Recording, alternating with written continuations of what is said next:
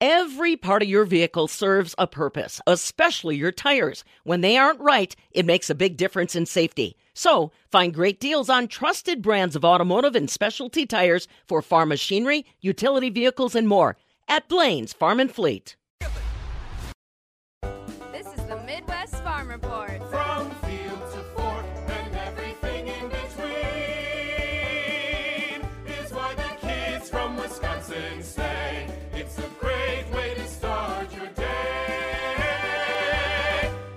Good morning and happy Tuesday, everyone. I'm Stephanie Hoff. Thanks for joining me this morning on the Midwest Farm Report. I'd say today looks pretty balmy. We've got a high of 37 degrees to look forward to, mostly cloudy with some sun peeking through. We'll see wind speeds nearing 20 miles per hour out of the southeast.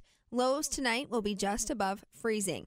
Ag meteorologist Stu Muck will join us this morning with more of those forecast details.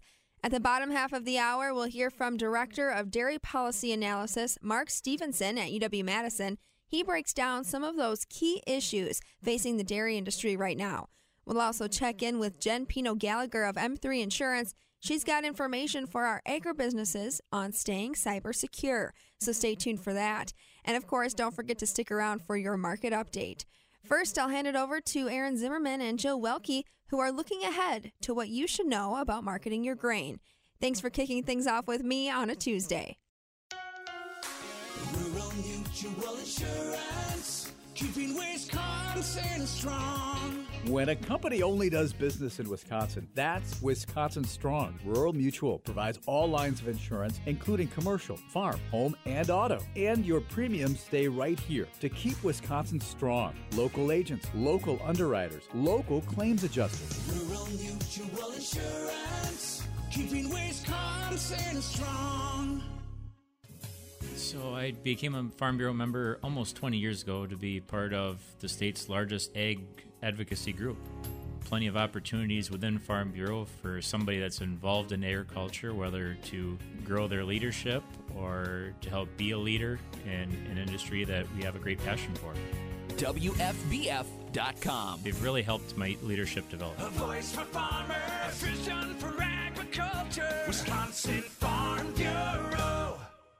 Well, even though it's still winter, you know, when the crops aren't in the ground yet, they will get there eventually once things start to warm up.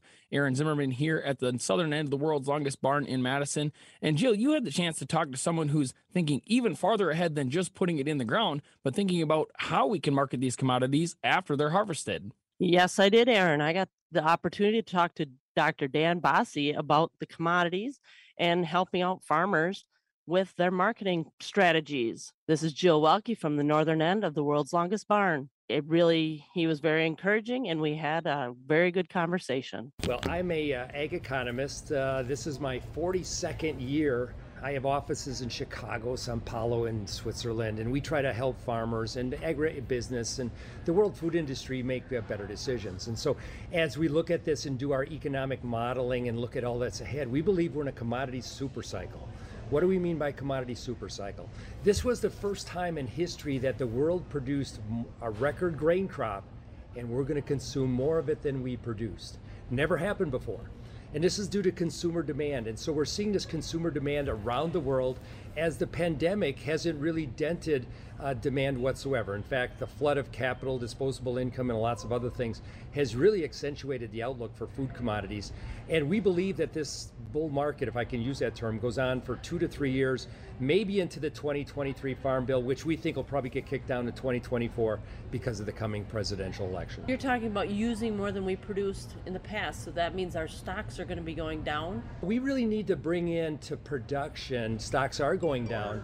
We need to bring into production some additional 20 to 25 million acres in, in the world over the next five years. We have this concept in America called what we call peak farmland. In other words, for the last 10 years, we've stolen 25 million acres from a program called Conservation Reserve, and of course, the other program being hay. U.S. hayland acres today is at its lowest level since 1909.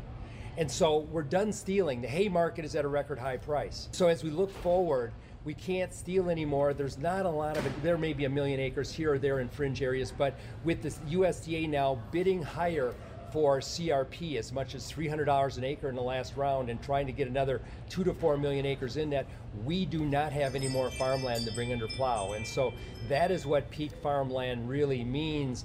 And it takes us in a different direction because all of a sudden my farmers in Brazil, Argentina, Paraguay, Black Sea, they'll have to produce more grain to just keep up with world demand. The big story that I keep reporting on is the lack of rain in the South America. How do you think that's going to affect the economy with the grain production? We know today that uh, southern Brazil has had a record heat and dryness from the middle of November through the middle of January.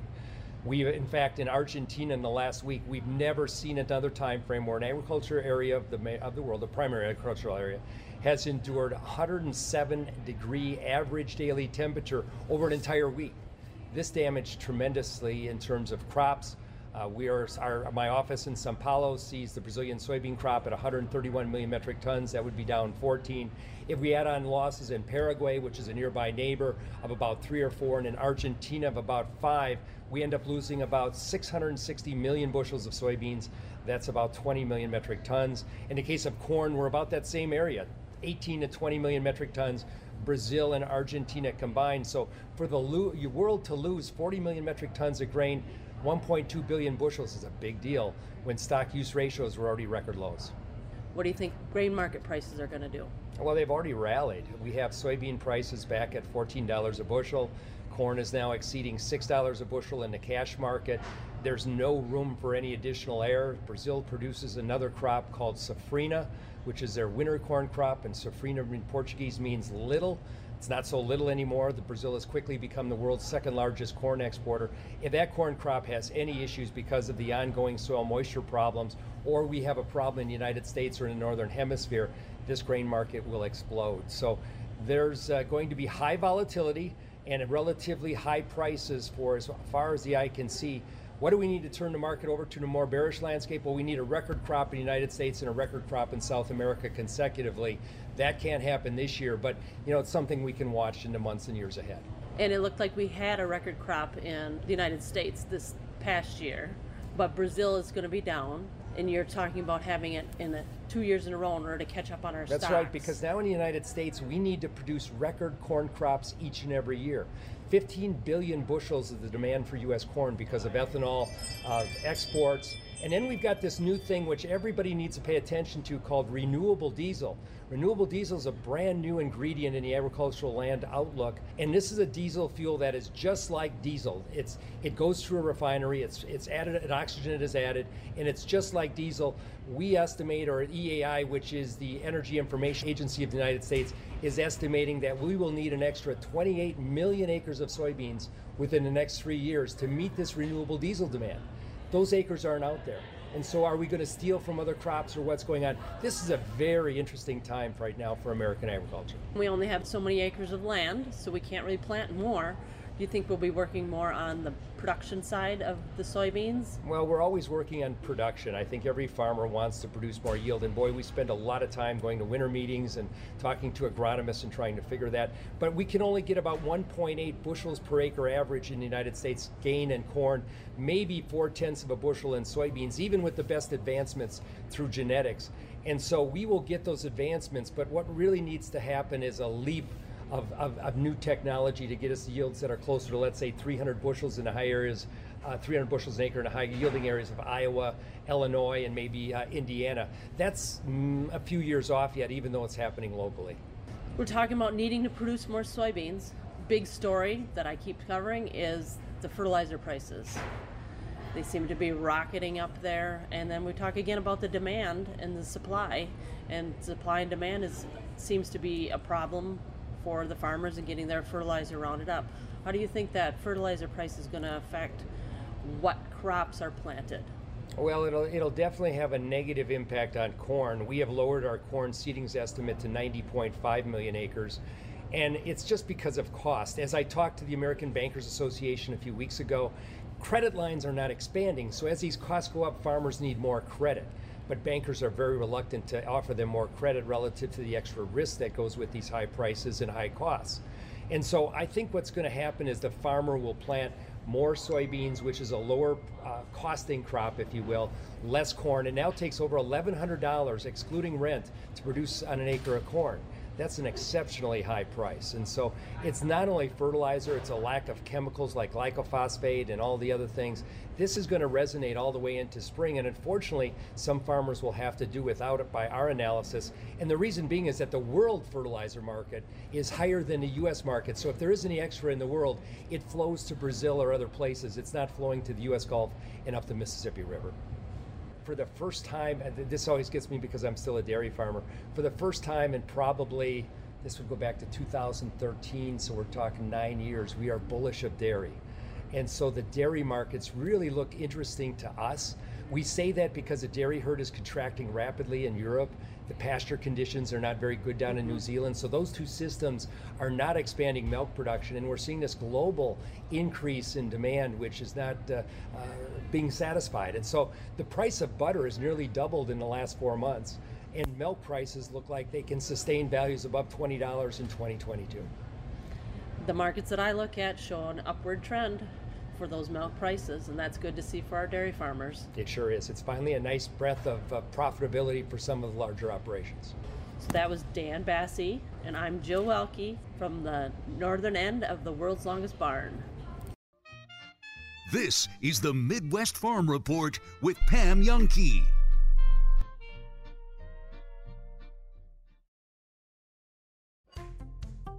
80% of you have said you don't want to haggle over car prices. That's 80% of you who don't want to jump through hoops or play games. So Bergstrom Automotive got rid of it. All of it. The haggling, the cat and the mouse routine, even the salespeople. Bergstrom Automotive simply has non commissioned advisors. They're not trying to win a contest or make quotas. They're paid to do nothing more than help you. Bergstrom knows they offer the most desired makes and models out there.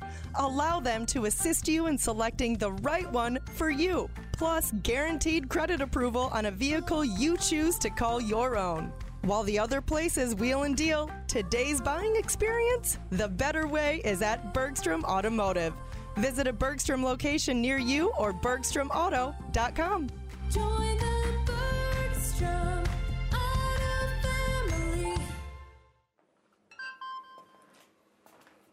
Email from school about the incident today. Scary. Tell me about it. Did you have any idea that was going on? None. I mean, you saw Derek at the game last night too. Did you have a clue? No, but you know, teachers like me, parents, we don't always know as much as you guys do. Kids hear first about what's going on with other kids. Half the time, it's rumors. It can be hard to tell sometimes, but if you're ever concerned about a friend who's having trouble with alcohol, prescription drugs, bullying, violence, anything, you need to tell an adult. Mom or me, a teacher, coach, school counselor, someone you know and trust. Dad, no kid is gonna tell an adult about that kind of stuff. I get it, but if we don't know, we can't help. Speaking up about a problem, that's what helping a friend is all about. For more information, visit underagedrinking.samhsa.gov. Hang on to your tractors. Here's another update. This is the Midwest Farm Report with Pam Jahnke. Welcome back. Stephanie Hoff here for the Midwest Farm Report. You know, we're less than a week away from National FFA Week. And if your local chapter celebrates, why don't you tell me how? You can call or text our talk text line, which is 877 301 FARM, 877 301 3276. Tell me how your FFA chapter celebrates National FFA Week, whether it's Drive Your Tractor to School Day or maybe it's an arm wrestling tournament. It's time now for our ag weather update with our ag meteorologist, Stu Muck. Stu, everything looks all fine and dandy today, but it does look like precipitation is on the way either by, you know, rain or snow as early as tomorrow. Yeah, that's when it starts to build in, Stephanie. You're absolutely right. Uh, the really mild temperatures just starting today, believe it or not. Uh, what we see this afternoon about 3 o'clock or so, I'd expect it may even be a bit warmer than that by tomorrow morning, by this time tomorrow. There's more mild air that's going to build northeast right into the state, right through tonight and on into the day Wednesday. So, some very, very mild temperatures indeed. But then that chance of precipitation we've been talking about. Let's look at what's shaped up here. High pressure is off to our north today. Fortunately enough, it means not much of a wind. A nice way to start the day. But through the day, the winds will pick up as that high begins to pull away and a warm front moves in from the west. The warm front this morning, southeast, South Dakota to Nebraska, Kansas. It's going to move east and rise a little northeast. That's the reason the mild air builds in here. But we do have to talk about some precipitation. Well, even this morning, out ahead of that system, there's some very light snow in northeast North Dakota, off into northwest Minnesota, Fargo, Moorhead, that kind of an area. That's where there's just a little light snow to get the day underway. But expect that during the day, as that warm front pushes up into our area and as low pressure tries to build in, as a lot of very mild, moist air streams north all the way from the Gulf of Mexico, all of those factors will work together. And that's when we expect precipitation. The latest models I've seen indicating the heaviest line of precipitation from northern Missouri to northern Illinois and into central Michigan, lower Michigan. Now, that would, I think, include southeast Wisconsin in that band of heavier precipitation, meaning rain and or possibly mixing with or changing to some snow. But even then, in that far southeast part of Wisconsin, I'd expect a tenth of an inch of rain or two and maybe a slushy half inch to a little more of snow. That may be pushing it. Oh, and it may become a little icy as the colder air starts to build in behind all of this. But I don't think you know, Wisconsin residents are in line for the biggest factors of this storm that will be further south. I think parts of Illinois into Indiana, they're going to get some snow, some freezing precipitation, things like that. That's something we can watch as we make our way through Wednesday. By Thursday, things begin to change. Unfortunately, you know, I've said it's going to warm up quite a bit today, tonight, and even into Wednesday. Well, the cold air starts to slide in Wednesday. Thursday gets a lot colder. Friday as well. Temperatures nowhere near what we're going to enjoy as we look toward tomorrow but then it does turn around somewhat in the weekend. Nothing drastic. Oh, I'd expect on and off a little rise and fall of temperatures. That's kind of typical in Wisconsin, and that's something that carries on here through the weekend, right into next week as well. I'd say by early next week, even Sunday, Monday, we may see a few 40s around here. Not at all what we expect for the mid or second half of February, if you want. The very mild air is really going to settle back in. I'll have forecast details right after this. Farmers understand return on investment. They understand the power and the value of the sun. Cameron Olson, owner of Olson Solar Energy. This is just another opportunity for them to look for that power and that value. It's a business decision. Everything that farmers do and don't do on their land and their with their property is money. so, one of the things that I heard one farmer say, it's a crop that I am yielding. uh, instead of harvesting corn on this little section, he's harvesting sunlight to make electricity you should reach out to us and we will come out there for a very specialized, specific quote for you to look at your farm. We can put solar anywhere. We can put it on a barn, we can put it on the ground, we can put it on a hill. so we can put it anywhere that makes sense to you and your farm and your situation. And then once we design that, even powering your whole farm, you can harvest enough sunlight to have a $0 energy bill. Go to olsonsolarenergy.com to start saving. Go green, save green with Olson Solar Energy. You know, Stu, I can't help but feel like we maybe we've been a little spoiled this winter, not getting the amount of snow, ice, rain, you know, that we're used to getting. Um, it's nice, but maybe there's some, you know, caution about droughts coming up then this spring. Absolutely. That's been a concern here through most of the, the winter season where we've been a little short on snow, Stephanie. You know, thinking about that drought and what possibilities result. You know, a quarter inch of rain or so out of this system, although it wouldn't be very popular, would melt snow, probably would cause some ice in places. It would be much needed moisture that would be around here when spring finally does arrive. So take the precipitation as it comes. We just have to exercise a lot of caution. Today, not the day to be too worried about that, though. Although mostly cloudy skies will be in store, it will brighten up now and again. And it really does sound very fine. Mid and upper 30s. Yes, I said it. Southeast Wisconsin could be at 38 or better. And the southeast winds will be strong, though, 5 to 15, gusting to 30. Mostly cloudy overnight. Here's where temperatures rise upper 30s, maybe 40 or 42 in the southern parts of the state. South winds 5 to 15 could still gust near 30. Tomorrow's the day. Cloudy skies, especially in the southeast, say quarter of Wisconsin rain that could mix with just and, and- or change to snow. Uh, temps up in the mid 40s in the morning will fall back through the 30s in the afternoon as south winds become northwest, gusting near 30. Rain and snow still in the southeast overnight, ending early Thursday. Mostly cloudy, cooler. Most of us are going to talk about low 20s on Thursday for highs with that north wind still gusting near 30. So a lot of roller coaster for you, Stephanie. I mean, temps really going up into tomorrow and Wednesday and then cooling off again as we head toward the end of the week. Well, thank you so much, Stu, for that. And stay tuned for news on cybersecurity and dairy markets coming up next. This is the Midwest Farm Report with Pam Jahnke.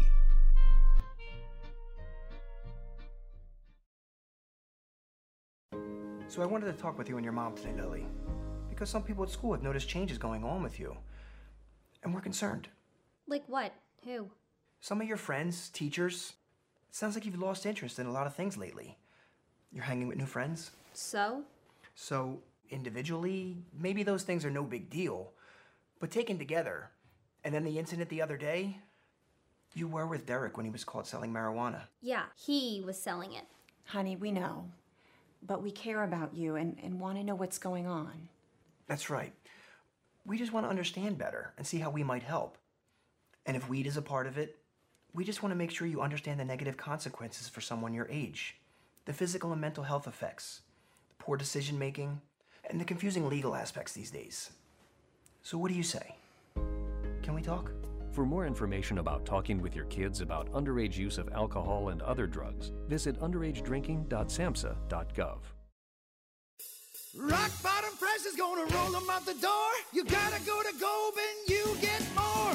Goldman cars, rock and roll. Goldman cars, you gotta go to Goldman. Want a great deal? Find it here. We're your discount dealer.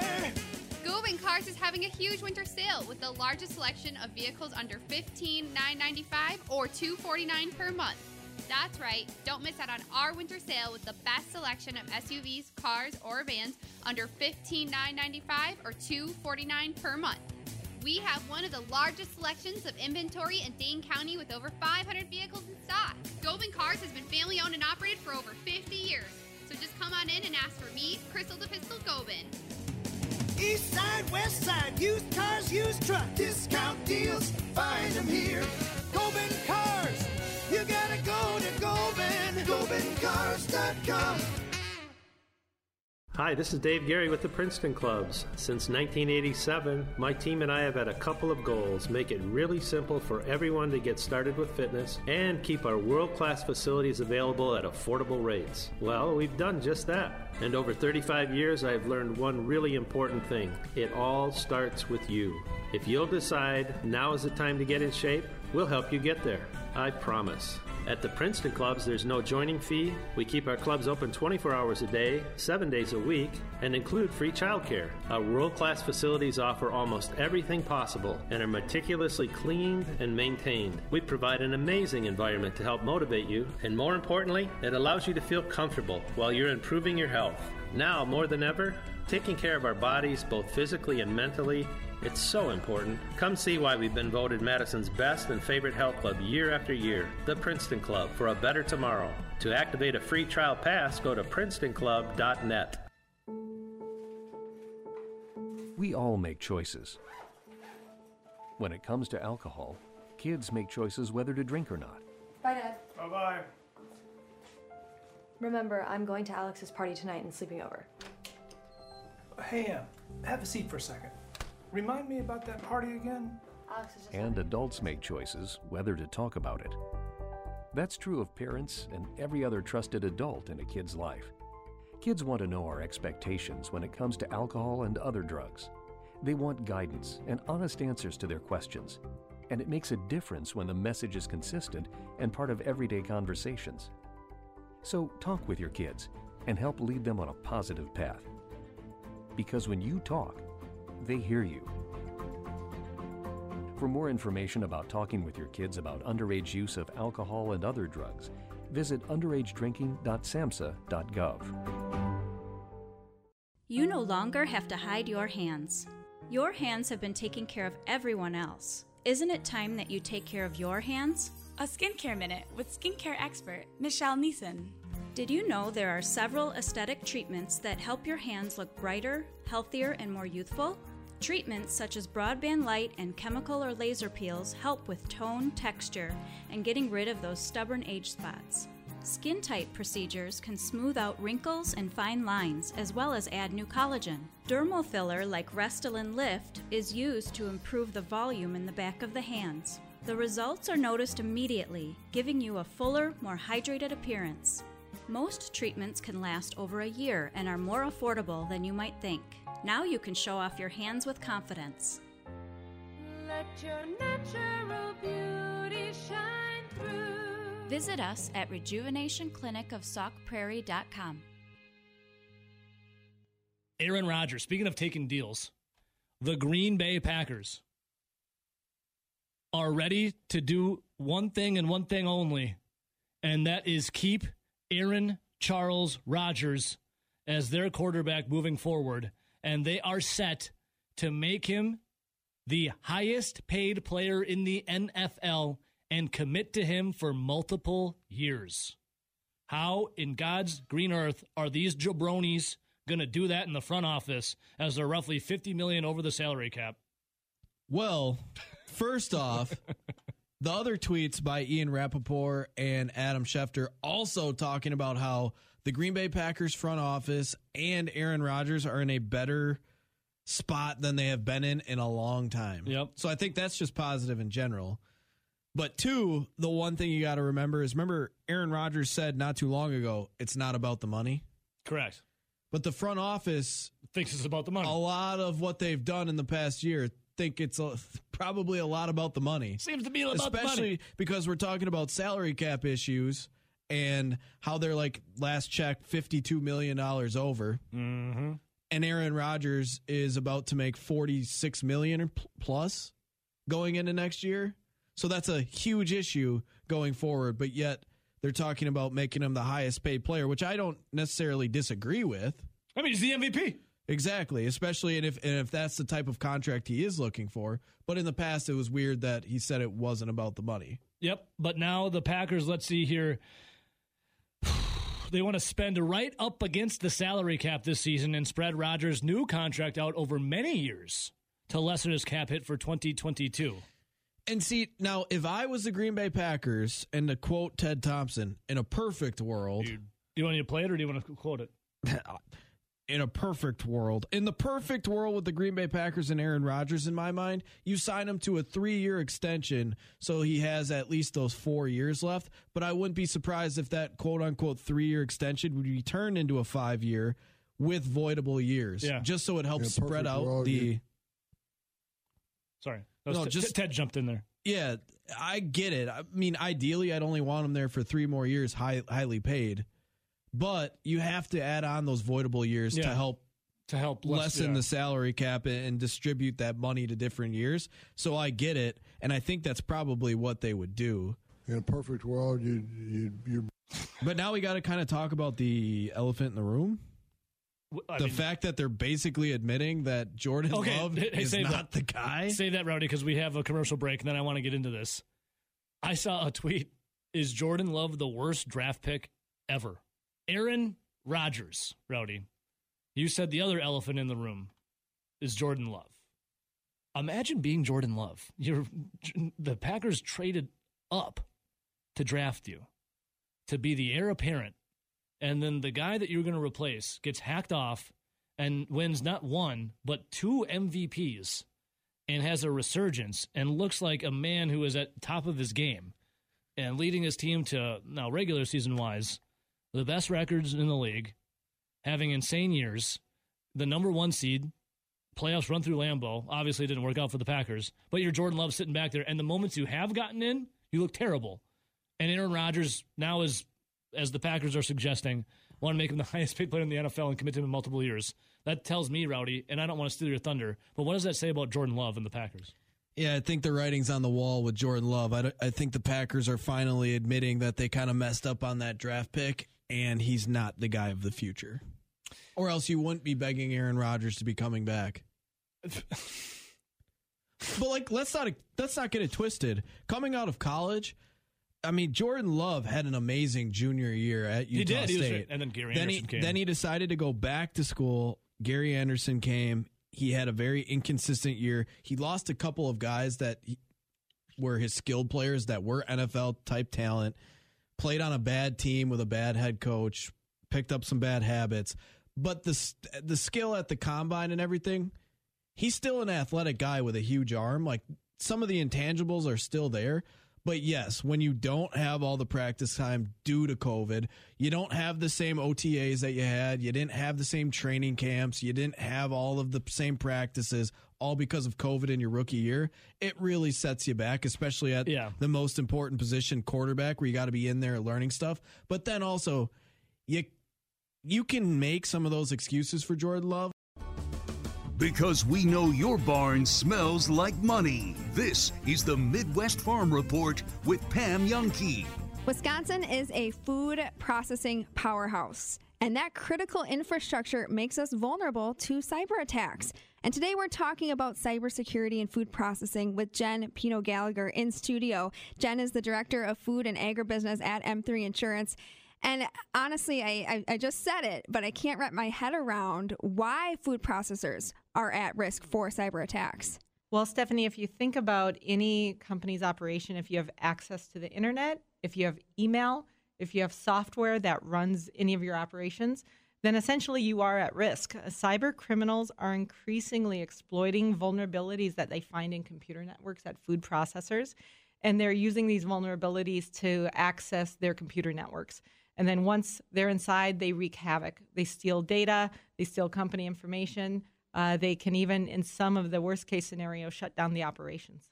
So is is data is that the thing hackers are after? What's the point of targeting a food processor? Well, to put it really simply, money. Hackers are able to monetize the data that they steal from the companies that they are able to breach. Um, and in most, it, what I've seen as statistics have shown that 86% of breaches are motivated by finances, by money. So really, that's what they're after. You know, when we think hacker, maybe we're thinking someone in their basement, right? But hackers are they're professional criminals. We're thinking about experts here. Yes, these are highly organized, professional, business like organizations. Their business is hacking into company systems.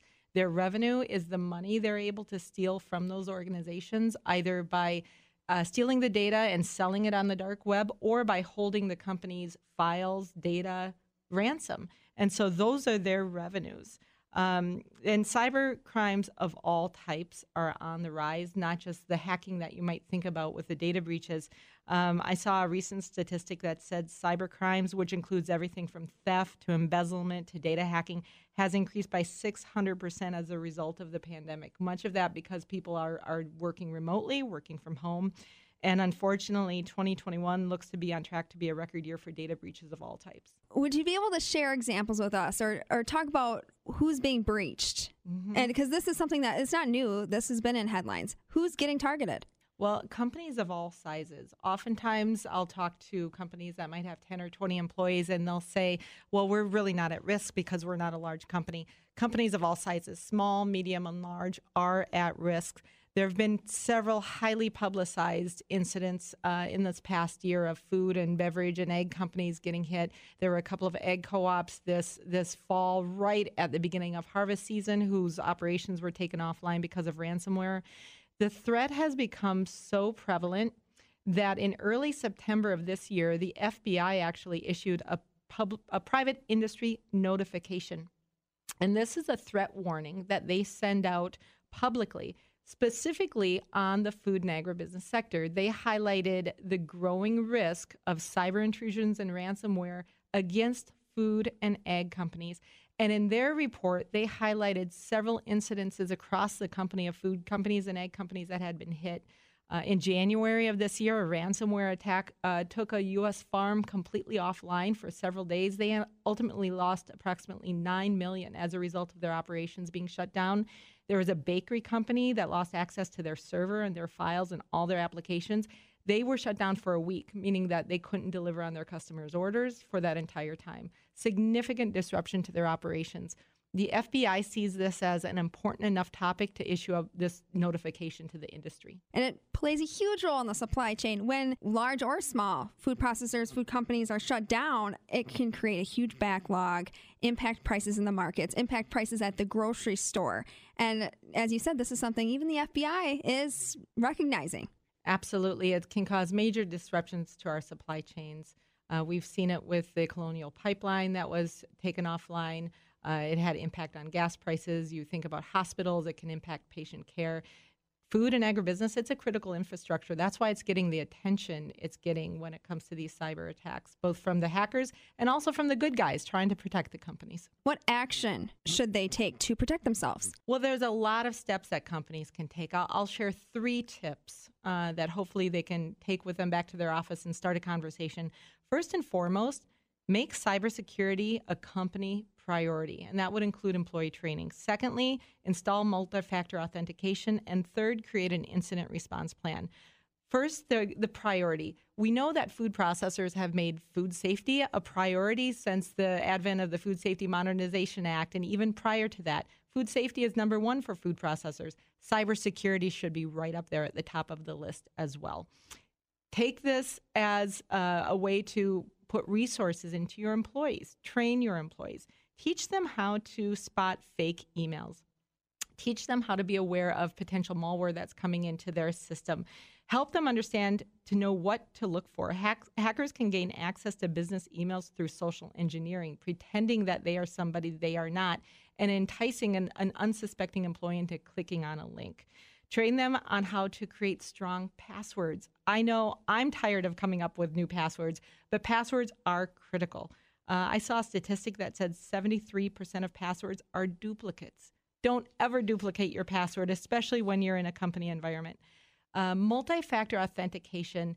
This is a two step process that requires you to go through one more step besides putting in your username and password in order to access a company's system. Many of us are familiar with accessing banking online or health records online, where we get a push notification to our cell phone confirming we are who we are, MFA is critical. Uh, according to Microsoft, it can block 99% of account compromise attacks just by installing multi factor authentication. And finally, create an incident response plan. What will your plan be if your company gets hacked? Who will you call? What operations will be impacted? What will you do? Really take time when you don't have a problem to discuss how you would respond to a problem. We work with our clients all the time to help them build incident response plans so that if the worst case, case scenario happens, they know how to respond to in order to minimize the potential disruption. Well, you said it, Jen, but now how do people go about doing it? Where's resources? Where can we get connected to people who can help us get started training our employees, uh, who can help us set up our response plans? There's a lot of resources available to companies, both public and private. Uh, the Wisconsin Department of Justice has information on the, their website about cybersecurity. You can ask your trusted advisors. Those might be your accounting firm, your insurance agent, your bank. Ask them for tips and guidance to get started. Uh, the federal government has resources for creating cyber incident plans. Uh, there's so many resources available. The most important first step is to have awareness and then start taking action to educate yourselves and putting plans in place to make your operation more cyber secure. Yeah, and I'm happy to also put some of these resources, if you're listening, you can find on our website, MidwestFarmReport.com. Thanks, Jen, for coming on with us today. Thank you so much.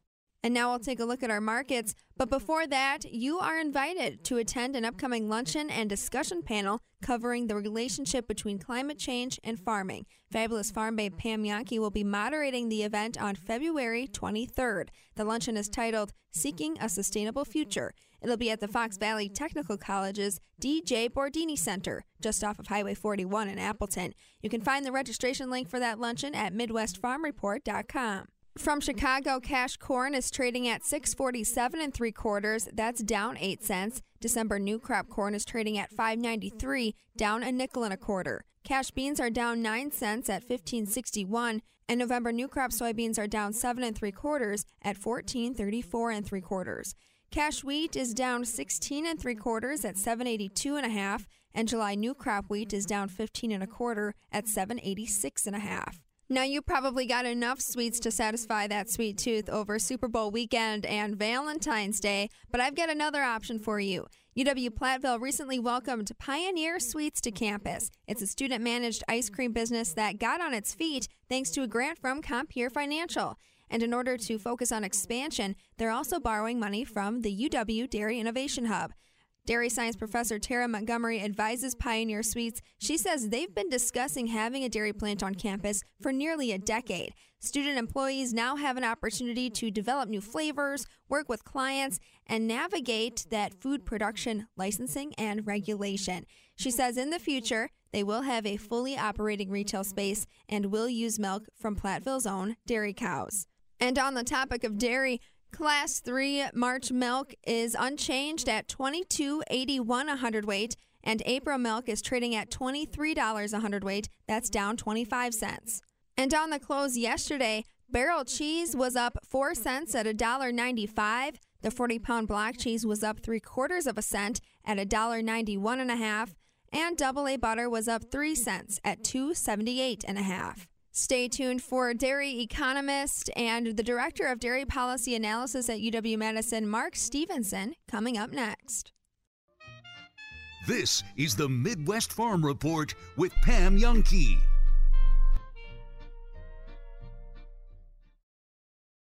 When someone breaks important safety rules and drives negligently, a crash is often the result. If you're caught in a crash because another driver broke the rules, it can feel unfair. And for good reason. It's not fair when you're injured through no fault of your own. It's not fair when your life is now very different. We can help. At Clifford and Raihala, after decades of helping people injured because someone else broke the rules, we know what you're going through and we're ready to stand by you. Here you'll find caring, compassionate attorneys committed to helping you recover everything you've lost. If you've been in a crash, call Clifford and Raihala for a free consultation on your injury claim. We'll fight to make things right so that now you're treated fairly. For relentless dedication to helping you and your family, choose Clifford and Raihala, hard-working, skilled attorneys fighting for you. For justice, myjustice.com. Are you ready for the next generation of body sculpting? A skincare minute with skincare expert Michelle Neeson. Current body shaping devices have addressed unwanted stubborn fat and skin laxity. But what if we want more muscle strength and toning? Emsculpt is our new body sculpting device at Rejuvenation Clinic of Sauk Prairie that uses high intensity electromagnetic contractions with a 30 minute treatment described as equivalent to 20,000 crunches. Emsculpt is approved for abdomen, arms, thighs, and calves. And it's also the world's first non invasive butt toning and lifting procedure. Emsculpt is a safe, effective addition to any workout program. The possibilities are endless. Let your natural beauty shine through. View our specials at rejuvenationclinicofsaukprairie.com. Connecting producers and consumers one story at a time. This is the Midwest Farm Report with Pam Jahnke. Some attention grabbers right now in the dairy industry include cows moving out of the southwestern part of the U.S., new dairy processing facilities coming online in the upper Midwest, and federal milk marketing order reform. I'm Stephanie Hoff for the Midwest Farm Report. These are just a few of the headlines that I break down with Mark Stephenson. Mark is the Director of Dairy Policy Analysis at UW Madison. Mark, first tell me what we need to know about what's happening with dairies in the southwest region of the U.S. Um, we have lost some large farms out of there in, in this past year, and that's unusual. Um, typically, those farms have been quite stable and even uh, growing. Um, but it's a place where farming system is a little different than it is in the upper Midwest. Uh, not everybody there is growing their own forage base, and so they have a tendency to buy purchase more uh, dairy cow feed than we do. And feed has been very expensive.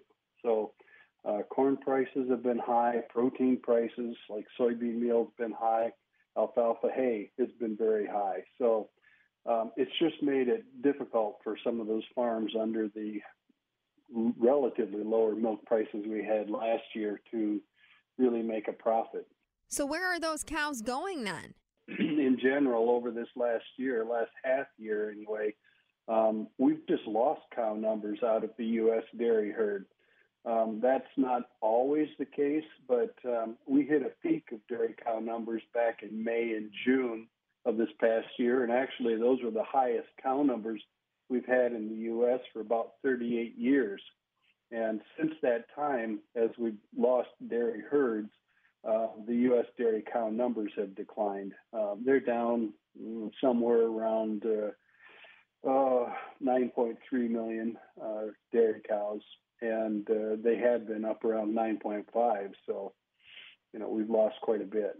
Yeah, another reason we're asking if those cows are moving uh, around the U.S. is if there's any dairy, new dairy processing facilities coming online, any large ones in the Dakotas or you know somewhere else that that you think is worth noting. We've had uh, dairy processing capacity added um, in several parts of the country. Um, one of them has been in the Southwest, but there have been two or three plants in that um, I 29 corridor um, of uh, western Minnesota and eastern South Dakota where they've added plant capacity. And we've, even here in the uh, state of Wisconsin have added some plant capacity. And of course, one of the ones that people have talked about quite a bit in the last year has just come online is a very large plant in Michigan, and that was a greenfield plant. So that wasn't capacity added to existing location. That was a brand new plant, very large plant. So those things are taking some milk. As a result, do we see cows moving that way? We've had an increase in animals in some of these upper Midwestern states. That's correct right now, the last report I believe was fairly stable for cow numbers. I'm not looking at it in front of me as far as Wisconsin goes, but South Dakota's been on a tear. They've been adding quite a bit in every one of these months as these farms are trying to ramp up to meet the uh, needs of the plants in that area. As we get nearer to the season of spring flush in milk production, what are you predicting in terms of volume?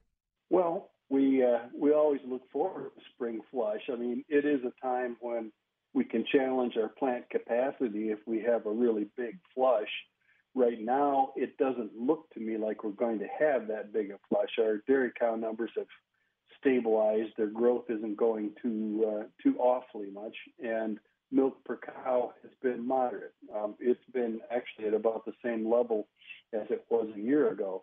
Uh, now, if all those things continue to grow, we could have a big flush, but I don't think we're going to. Uh, the spring flush is also a time when traditionally we make quite a bit of cheese that is held in storage for several months uh, for our big demand season of the year, which is in the fall time. So, you know, a light spring flush would be a pretty bullish sign for the dairy markets, pardon that pun. Um, but you know, it would be a sign that uh, milk prices would remain strong through uh, a good portion of the year. I want to talk dairy policy now, Mark. I want to ask your thoughts on milk marketing order reform. It wouldn't matter if you were talking to most any dairy plant or most any dairy farmer. Everybody would tell you that they have some level of dissatisfaction with the federal milk marketing orders. And you know, I don't know if that means that they're threading the needle pretty well. You know, if everybody's a little dissatisfied, but there are some some issues. Um, last year we had these very big negative producer price differentials on farmers' milk checks. That's kind of an artifact of where milk prices were last year, um, very high class three or cheese prices, and relatively low class four or butter and powder prices. Um, but that's a uh, an artifact of federal order pricing system that we have. Um, so farmers didn't like that, and we also have uh, dairy plants. The way that we're currently determining those minimum prices is with product price formulas, and they have something that's called a make allowance in those formulas, which is an allowance for plants to transform raw milk into finished products like cheese or butter. And those have not been changed um, for a long, long time. I think 2007 was the last, or eight was the last time that those were changed. So dairy processors are saying, look, our costs haven't been steady over that time period either. So uh, I think we will have a hearing uh, at some point in time to uh, listen to changes in federal milk marketing orders.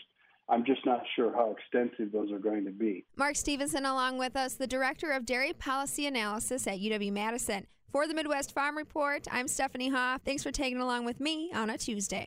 A farmer's time is valuable. That's why Blaine's Farm and Fleet has made shopping for your must-haves quick and easy. Simply order online at farmandfleet.com and pick up your items in just one hour in their convenient drive-through. Or try Farm and Fleet's same-day local delivery option.